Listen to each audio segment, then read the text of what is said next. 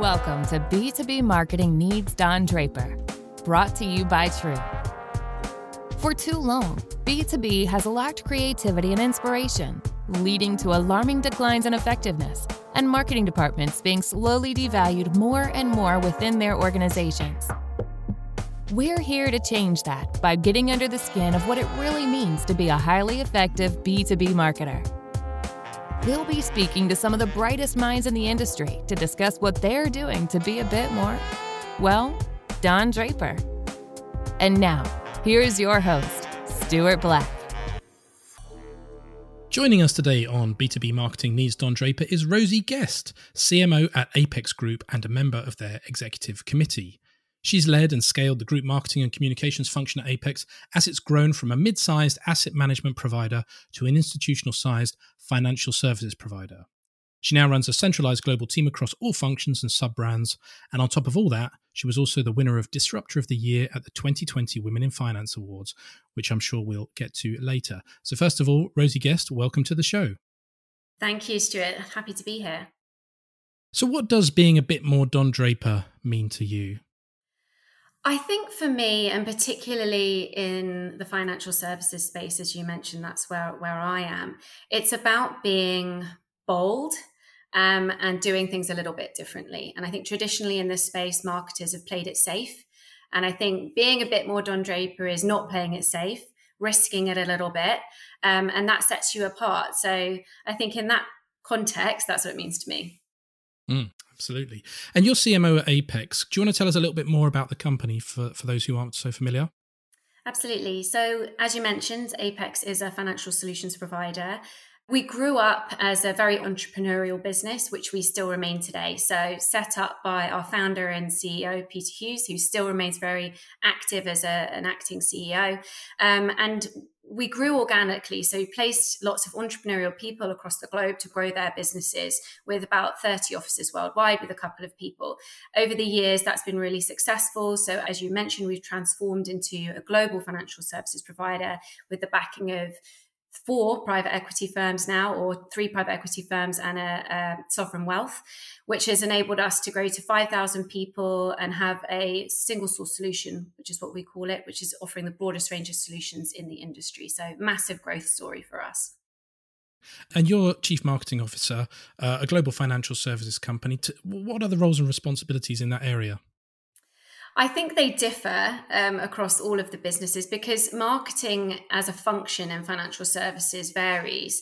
So, a lot of financial services institutions still look at marketing in a relatively traditional way. But what it means at Apex is very broad. So, I cover everything from internal communications to integrations, um, particularly on the marketing and comms side of acquisitions through demand marketing, digital marketing, portfolio marketing, sales enablement, all of the the comms piece and marketing. So anything under that bracket, which is very broad ranging. And as you mentioned, the group has grown massively with 20 acquisitions in the last four years. Mm. What are the challenges about bringing all those different companies together under one umbrella for you? I think it's twofold. I think the speed of change when you're evolving at that velocity, uh, communicating that not only to the market, but also to your employees, and cultural integration, which is cited as most often the uh, most common fail failure when it comes to acquisitions um, or most common cause of deal failure. Um, so integrating different prevailing cultures also across multiple different jurisdictions and regions is a really big challenge. Um, and it's a long-term challenge as well. It's not something that can be fixed in a matter of months. So I think definitely velocity of change and culture are, are key. And you said before B2B marketing and there's financial services marketing. uh, what did you mean by that? What's the difference there? So I think if you think about B2C first, it, you know, B2C has evolved with a customer centric approach more than a product centric approach, and certainly ahead of, of B2B. And, and, financial services is another layer when it comes to going back to the first question you asked me what does it mean to be a bit more Don Draper? Um, it's a relatively conservative space from a marketing perspective, and some of that's driven by a lot of regulation. Um, but also, I think some of it's driven a little bit by fear. Um, you know, you've had the financial crisis, engaging with people on more an emotional or emotive level has been more challenging, particularly in financial financial services. Um, so I think that's where it positions, as I said earlier, marketing as maybe a more traditional function than you would see in B2C or even in B2B um, in different areas. So that's a challenge, but an opportunity, I think, for me. Uh, and it's an exciting opportunity to demonstrate what marketing can be as a strategic function and how you can be creative and still meet regulatory requirements and still be corporate and professional. So I think that's that's what's different. It's a you know, financial services, it's not the most sexy industry um, on the surface, but now you see things coming in like disruptive challenger banks, those kinds of things where there's a very different tone of voice, very different narrative. So starting to push the boundaries, but I think what I mean there is it's probably behind when it comes to uh, you know being more personalized or adventurous when it comes to marketing. Mm, exciting times. So, ha- having faced those challenges and those those new threats or, or those new, that new competition, what advice would you give to to people in your role who are trying to make a case for marketing and brand building across financial service businesses? I think for me, it's always been about demonstrable results. So you have to start with thinking. And I, I, somebody told me very early in my career never walk into a meeting with a ceo or a board where you don't already know the answers to the questions they're about to ask you. And usually those questions from those types of people center around revenue um, and, and value based questions. So, in order to get to the investment in the brand piece, which is less tangible, you have to be able to demonstrate the other things. So, where I started with positioning marketing at Apex as a strategic function, which it absolutely wasn't when I joined, was really how do I put the building blocks in place to demonstrate that this function actually has strategic value? It contributes to the bottom line from a revenue perspective and is actually operating across all other functions. So you have interlock with IT, compliance, sales, obviously extreme alignment with sales. So there's a tangible tie to revenue. And once you've made that case, that enables you then to build out in the other less tangible areas and the more long term. I think that's the point with brand. It's a longer term play. Um, so it's aligning with business goals as well is absolutely key. So if there are strategic objectives whenever you present or speak to the board or to the CEO or whoever that stakeholder is, is making sure that everything you're doing is talking back to those points so they can see how it all links in with their key objectives. Mm, that all sounds crucial, but how would you um, get a skeptical exec to believe in the power of brand specifically?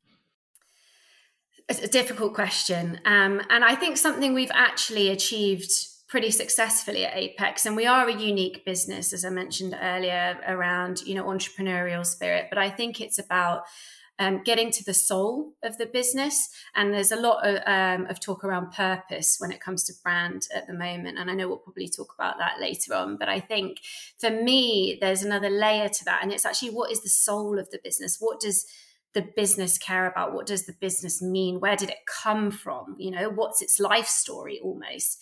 And when you've got key executives, they're usually bought into that, particularly in the case of Apex.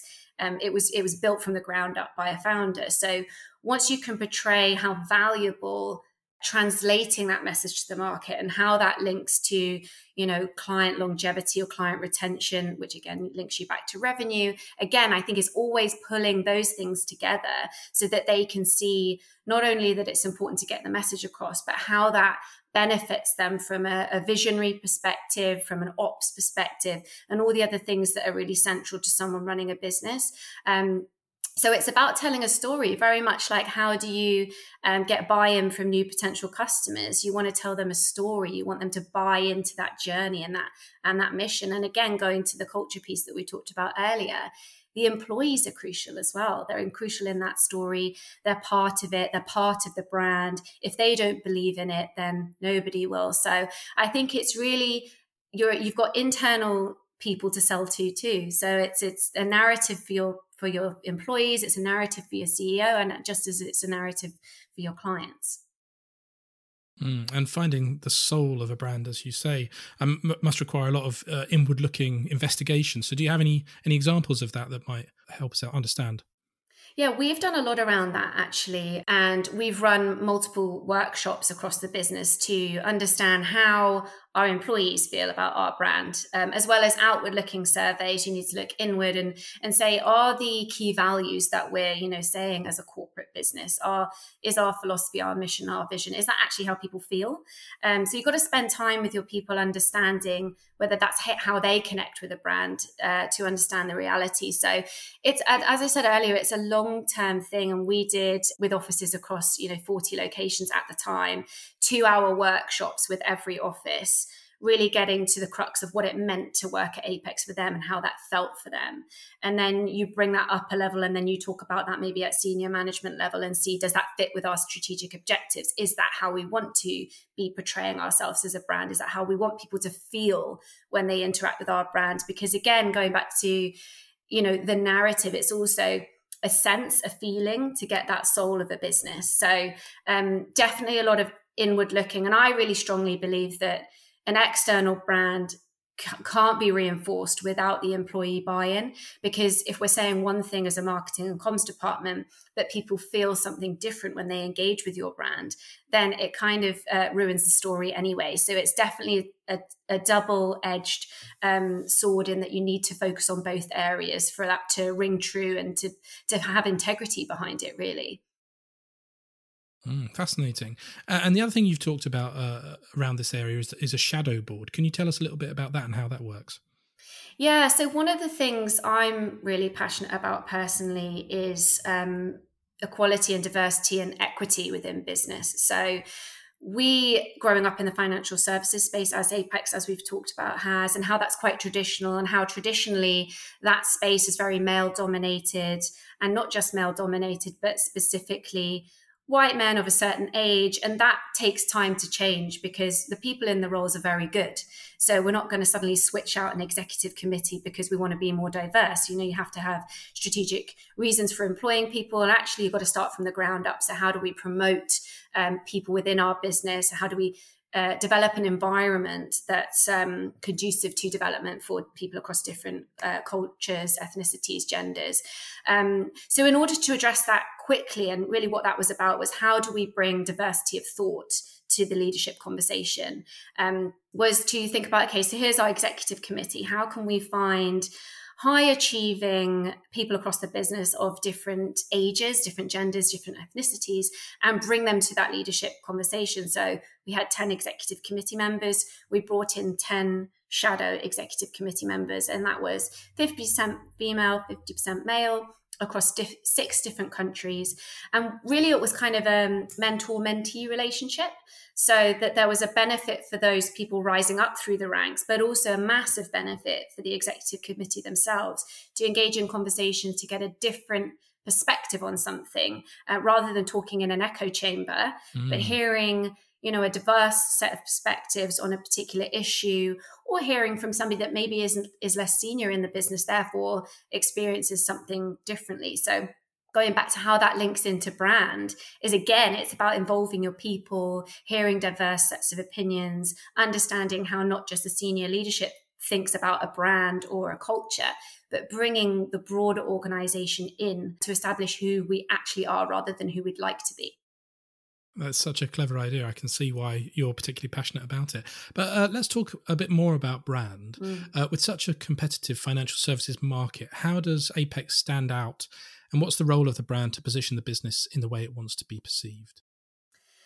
So Apex has always been a little bit disruptive. You talked about that at the, at the beginning of the call, so maybe that's why I'm a good fit because I got that disruptor award. Um, but yeah, it's always been slightly different in that, you know, even taking it down to the basics of the visuals of our brand a lot of financial solutions providers prefer kind of a muted blue color.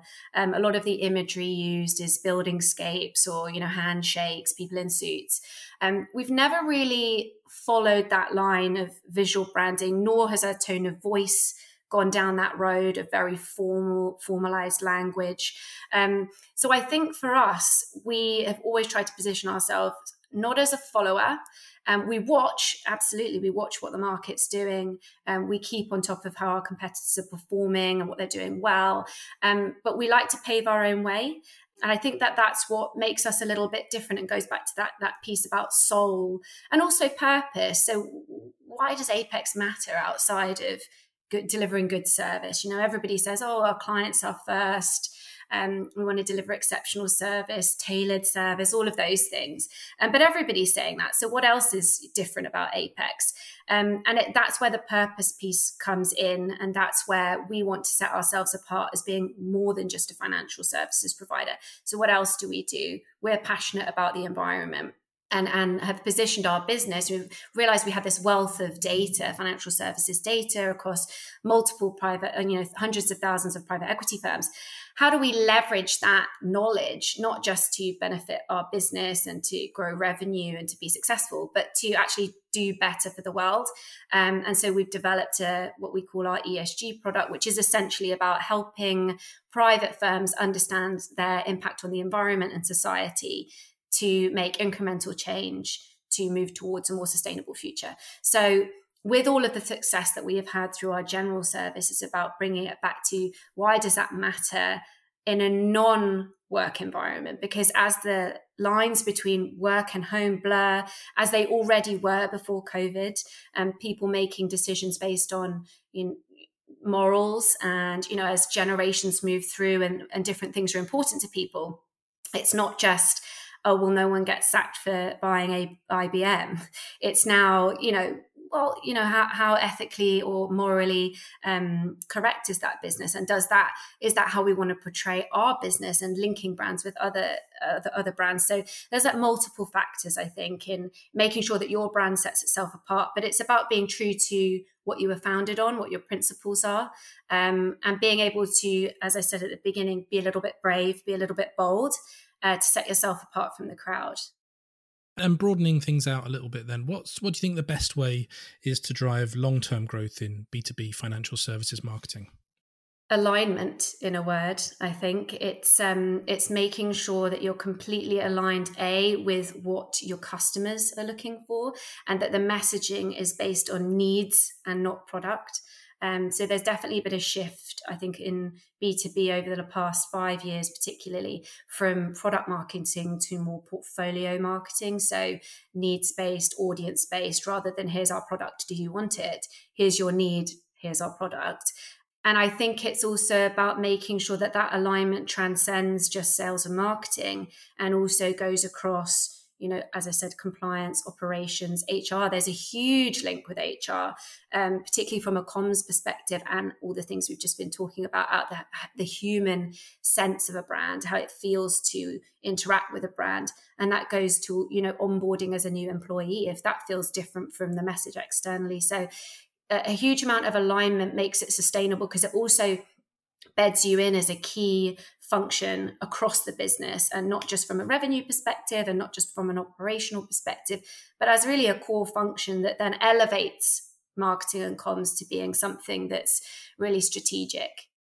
Mm. And we know that marketers need to balance short term sales activation with longer term brand building. Uh, what's your view of that, especially within your role there at Apex? Yeah, I mean, that's a day in the life of Rosie, I think. it's how do we execute as well as think strategically and keep things moving long term. So I think it's about balance and it's being about being able to be tactical whilst maintaining a view on the future. And so whether that's for us integrating businesses that often we don't know about the acquisition until a couple of weeks before that it's going to close and that means switching tactic maybe actually dropping something. I think that that's something we as marketers find quite difficult to do is to make a, a ruthless prioritization around what we're focusing on because otherwise it's too scattergun it's too broad based and therefore nothing is true enough nothing is uh, cutting through the noise because we're trying to do too many things at once. So um, alignment and prioritization i think are, are key in that respect Mm. And getting down to brass tacks, then, how do you split your budget between those two sides? It fluxes. I'll be honest with you. We we obviously have um, a forecast. We have things that we know we're going to do, but we are really agile as a function, um, and have to be because of the pace at change at our business. Um, but I would say, you know, interestingly, over the last year or so, it's switched. So we probably were spending about sixty percent on demand, um, and now it's flipped. I would say 60% is probably on brand, maybe even more at the moment, because that's so crucial for us, because we're changing and our message to the market has to be activated really quickly. And we know that brand perception lags behind reality as a general rule. So, how do we accelerate that? We have to invest in brand. Um, but if you'd had asked me a year ago, I would have said it's all about demand, it's all about revenue, because going back to what we said before, that's how I was demonstrating the value of, of marketing to the business. But now we've achieved that. The balance has kind of flipped a little bit. So it depends on where your priorities are, what your business is doing, as to how you should shift and flux with the budget. So I guess it just pays to to be as agile as possible. Yeah, I think so. And what would you say are the key components of the most effective marketing campaigns, broadening things out a little bit now? Should they try to speak to customers and non customers at the same time or just one group? I think broadly campaigns need to consider, every audience, um, but that the messaging within those programs that slot into the campaign needs to be really specific. So for Apex, what that looks like is existing customers. Obviously, we talk to them in one way, um, new prospective customers we would talk to in a slightly different way, and then influencers, which for us, unfortunately, is not your kind of Instagram type influencer, but it's much more a referral source type of influencer. So, big law firm partners, for example, it's a huge revenue stream for us. So, we need to talk to them in a slightly different way. And then taking that down a level within the audiences what about the personas? And i think that's where b2b is getting to now. You know persona based marketing what are the needs?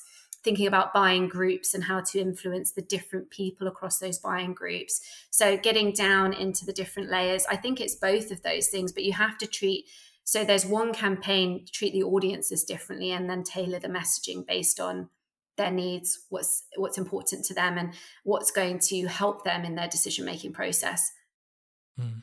And and you've mentioned this already, but maybe we can drill down into it a little bit more. I wonder what you think is the relative importance of emotional versus rational messaging in financial services marketing. Yes, I've been thinking about this a lot because I think it's it's definitely 50-50 for me. You you have to think about as we keep saying your your audience. So, who are we talking to and, and how do they operate? So, ultimately, financial services, and particularly what we are selling, is complex. So, there's got to be practical explanation of how that fits in, why that's valuable. There's got to be, you know, an ROI visible to the potential client or to the existing client. Um, but at the same time, people are increasingly making decisions based on emotion. So, then that's where we start layering in purpose because if there's you know everybody's doing much of a much a similar service maybe there's differences here and there on, on a small level.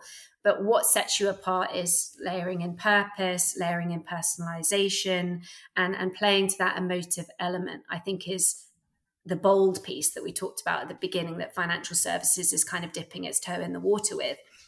Rather than practical advice and very wordy explanations how do we talk to the emotion or um, you know how what connects the soul of the business with the soul of the potential customer which is what gets you over the line in winning that new business and and we obviously love that creative side at B2B needs Don Draper. But having said all that, in what circumstances do you think rational messaging is the best thing to do?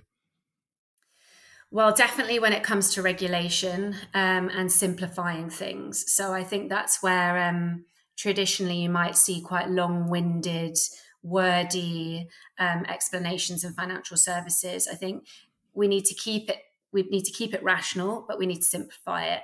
And as I said at the beginning, I think that that's where things like the challenger banks are performing really well on a on a consumer level, and that's what we're trying to do in the B two B arena is still be logical, still be practical, but communicate that in a more human way, um, and less of the corporate jargon, more of the this is what this practically means for you, um, and so and that's that's necessary when it comes to regulation because there's nothing emotional about regulation um, apart from the fact that you want to avoid any kind of fines. so um, yeah, I think that's when you need to be logical and practical with your comms. Uh, and, and also the flip side of all this is that some people in B2B marketing will find the emotional route a difficult one to follow, despite a lot of the evidence pointing to its usefulness. Why, why do you think that is, and how can we get around it? Mm. I think that goes back to the diversity piece. I think you need a broad mix of people within the business and within the marketing team um, to be able to bring different flavors. So that's where the skill set and the mix of talent you have is important um, because you'll have some of those for example the, the, there's an emergence of now marketing operations which is very analytical a totally different skill set from what you would see in a marketing organization 10 years ago. Analytical based roi based very methodical all about data kind of data scientists and then you've got the other end of the spectrum where you've got your creatives, your brand experts. Um, and it's about bringing all of that together and having the right skill set. So a mix of those will get you to that point. Um, and you'll have those people that will be able to push the envelope a little bit. And then you'll also have the others reining you in on the practical side. And that's where you kind of meet something in the middle that's still suitable for financial services. Because you also don't want to go too far the creative side where you lose interest from audience. So yeah, I think it's about the skill sets and the way that you structure a team is really important. Mm, that makes sense. Um, in your mind, is it better to increase brand loyalty? Um, what I mean by that is selling more to existing clients or to increase penetration, selling to new clients?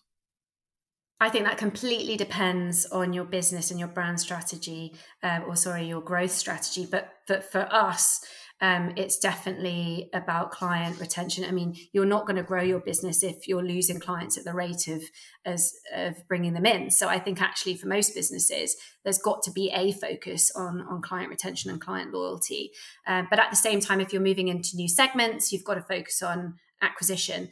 Um, so very much dependent i realize that's a loose answer very much dependent on the strategy of the business um, and, and, what you're trying to achieve but i think more and more people are focusing on existing clients um, and making sure that they love the brand, engage mm. with the brand, really feel loyal to the brand, so that then the other piece can work on top of that rather than losing and having a load of churn that you're trying to replace. Mm. And so, which one would you say is more responsive to marketing then, loyalty or penetration, just to sum things up? I think in financial services, uh, penetration, mm. weirdly enough, um, because I think that customers in the financial services space aren't used to it. Just like if you think about traditional banks, we don't really get much marketing from our traditional banks. Um, whereas, again, challenger banks are doing much more of that. It's much more um, engaging. It's much more talking about your life and your day to day rather than a practical, here's an upgrade for a credit card, if you think about it in that way. So I think that more needs to be done in the financial services space with existing clients and loyalty and and buy-in um, so that they embrace the brand. So yeah i think it's definitely the latter. Mm.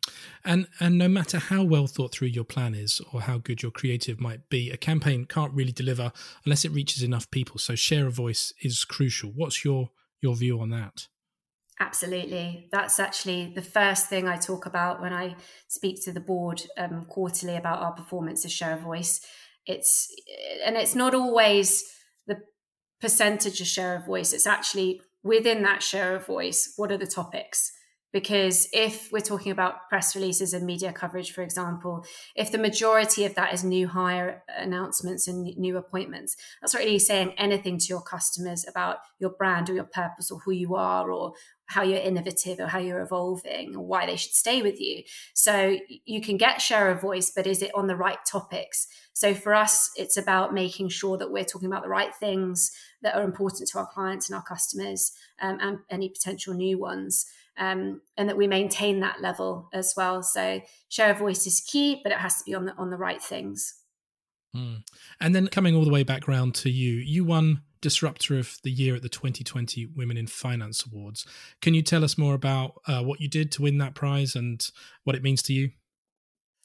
Yeah, I actually absolutely love the title of that award because I think that's really kind of how we operate as Apex and certainly how I operate. I think that being, you know, brave and bold is key for marketers, both internally and for your own personal development. And if I think back to when I joined Apex and the view of marketing and, and, the view of that role, it was so different from what it is seven years later.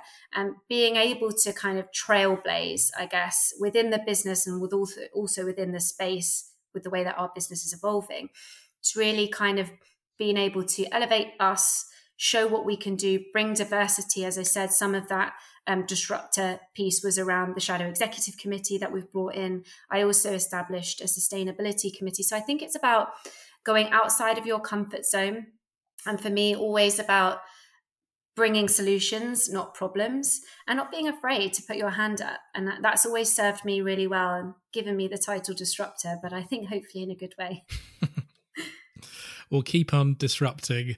Uh, very impressive. So that brings us to the rapid fire round. Just to finish things off, I'm going to um, give you some choices and I want you to just respond as quickly as you can from the gut. Don't think too hard. Are you ready?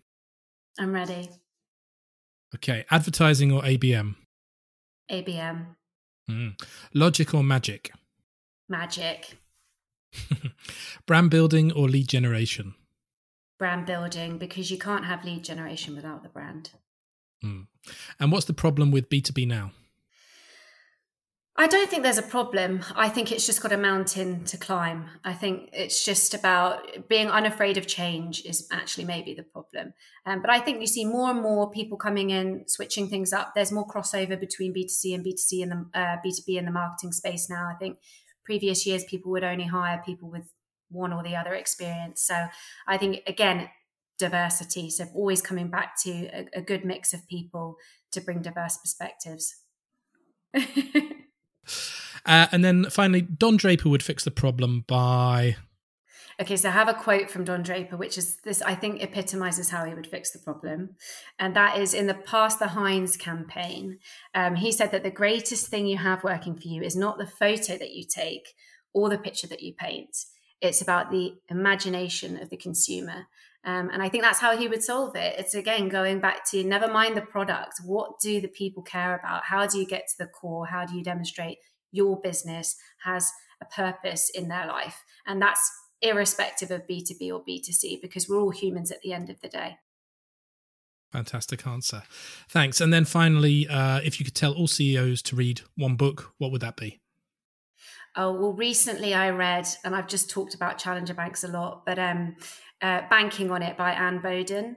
Um, and I think that that's an amazing read because she's uh, such a pioneer. She's an entrepreneur, a trailblazer. And what's great about it is it's really honest about the the challenges she had, the failures she had, um, and look where she is now with Starling Bank. So I would definitely encourage everyone to read that. Fantastic. Rosie Guest, it, all it leaves me to say is thanks so much for such an insightful, fascinating, fun chat. Pleasure. Thank you so much for having me. Yeah, it's been great. So I'm Stuart Black and see you next time on B2B Needs Don Draper.